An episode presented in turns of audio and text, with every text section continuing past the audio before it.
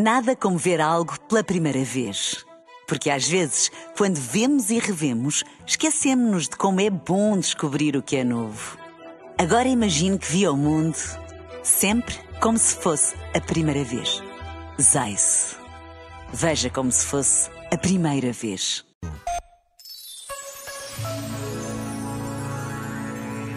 A pouco e pouco vamos nos habituando a andar sem máscaras, a ver sorrisos, a perceber melhor alegrias, tristezas, concordâncias e discordâncias. A pandemia ensinou-nos muito sobre a importância das relações, da proximidade, do que mais devemos valorizar. Não é tempo de facilitar comportamentos, nem de baixar a guarda, como se costuma dizer mas é tempo de nos alegrarmos por ser possível respirar a primavera que vivemos. Por vezes, basta a pausa de um minuto para agradecermos o que temos.